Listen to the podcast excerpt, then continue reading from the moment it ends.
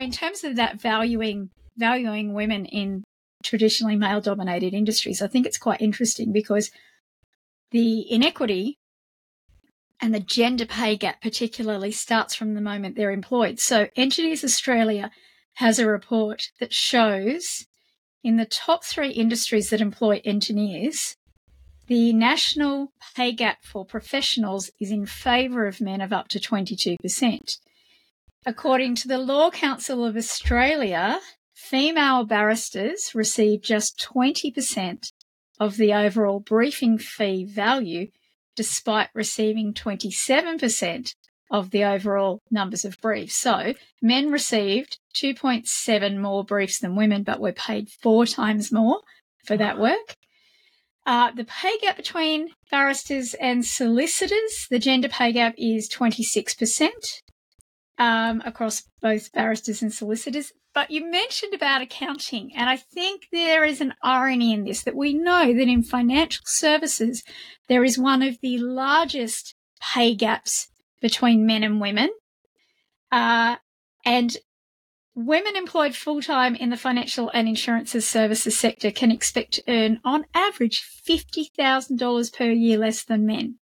So it is the biggest pay gap. And yes, we're talking about financial services, and you would assume that people working in financial services know the stuff about money. So uh, the idea that women just need to make better choices about higher paid careers in order to be paid more is erroneous. And in fact, I think this statistic is quite scary. The Graduate Outcomes Survey is a longitudinal study. It's been measured for years and years and years. The current, the most recent one says that the gender pay gap across all graduate occupations is currently 6.8% in favour of men. But the scary thing is that's worse than what it was in 2019. So the gap has more than doubled between men and women over the past four years in graduate pay. So you can go to the same university, do the same course and graduate with the same qualifications. But in, in 2019, a recent graduate, if you were a man, you would be paid on average $2,400 more than a woman on graduation. It is currently five uh, five thousand seven hundred dollars pay gap from the moment you graduate. We're talking about same qualifications, same universities, same occupations.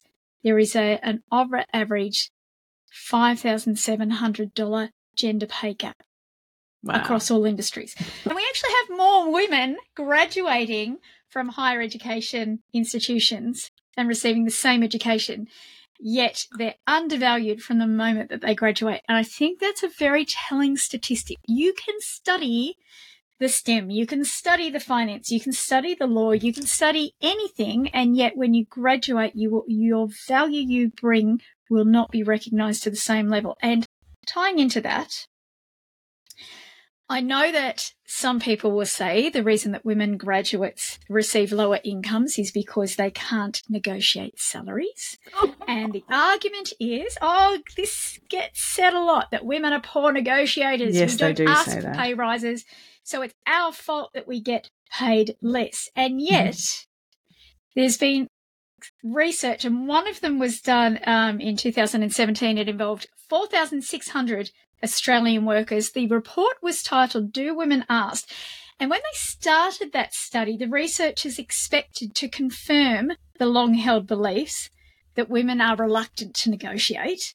In fact, what the research showed was women are just as willing to negotiate as men. In fact, they are often far more prepared.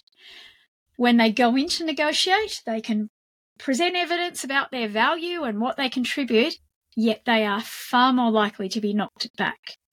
And it's not about preparation, it's not about confidence. No. This report found that it was purely to do with gender. What's your response to that? are you surprised? I'm again not surprised, just disappointed. I, I'm not surprised at all. I, I get up in arms every time I hear these myths that get perpetuated the oh woman will only apply for a job if she ticks all the boxes men apply when they tick 60 a woman won't ask for money blah blah blah it is these harmful myths and some women hear them and think, "Oh, okay, well that's an excuse." So that's where I get angry about it because I go like, "Oh, that's oh, I'm just behaving like normal women do it." No, you're not. You've been sold a lie and you're buying into it. And so this is why I think any of these theories and, and why people who talk about imposter syndrome, which is actually imposter phenomenon, uh, and I butt heads all the time because they treat it in isolation of society, and you can't do that. So what I get very upset with about all that stuff is people come out and say we need to fix women. We need to teach women negotiation skills. No, we don't. we need. No, we do not. No, we don't. We uh, we need other people making the decisions about who gets promoted and paid more. That's what we need. That's what's going to change. I just want to that. say, has has anyone ever seen a parent, a woman negotiating with her three year old? Women are oh great God, yes. at negotiating. Don't you worry. And I don't think too? that's the problem.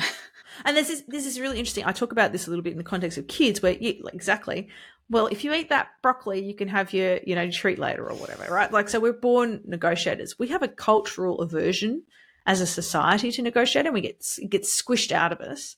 And because of, um, we, we, we tell girls it's not polite more yes. than we tell boys it's not polite. And so I feel there's like a cultural expectation.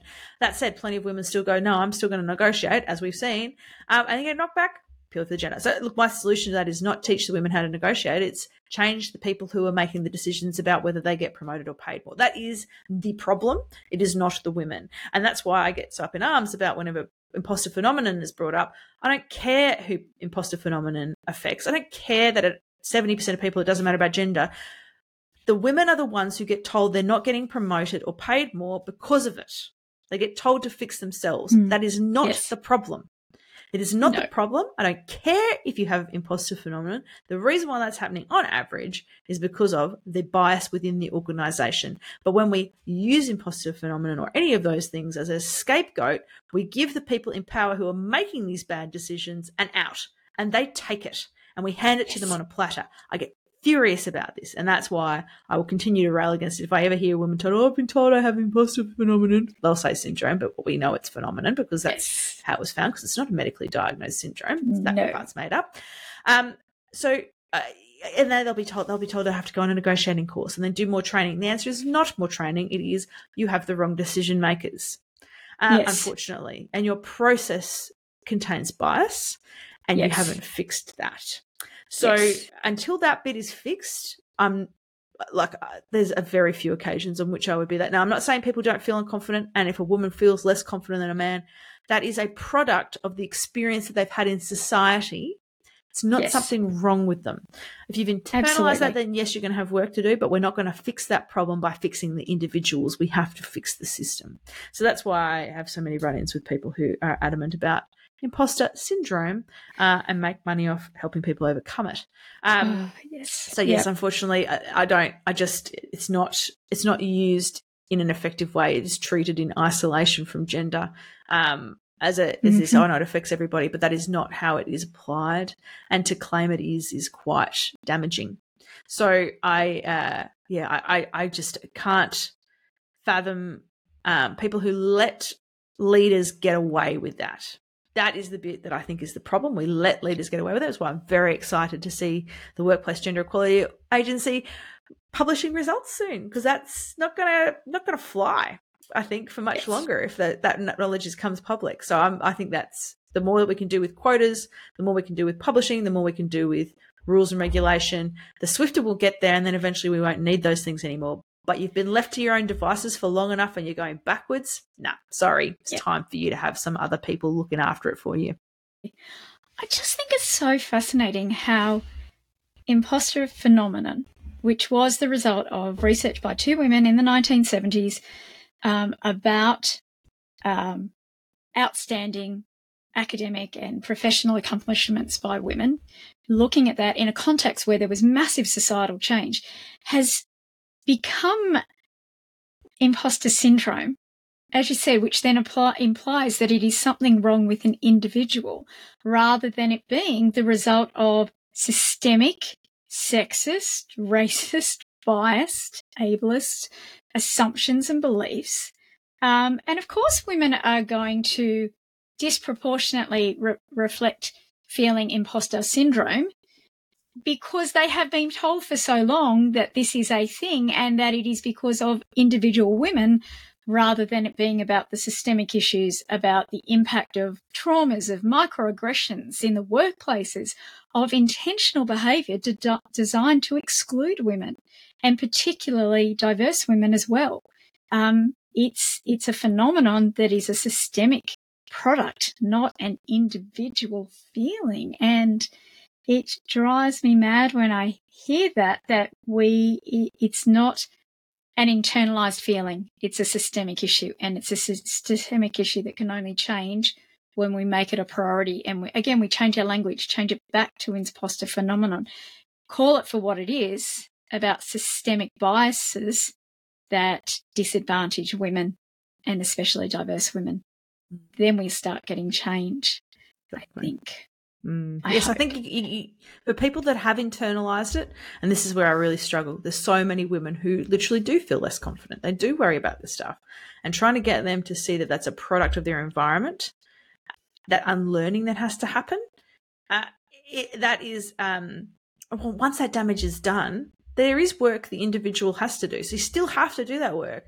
The best thing we can do is try and inoculate everybody against it so they don't fall into that trap. But still, you won't. That still won't solve the problem because the workplaces will eventually get to you.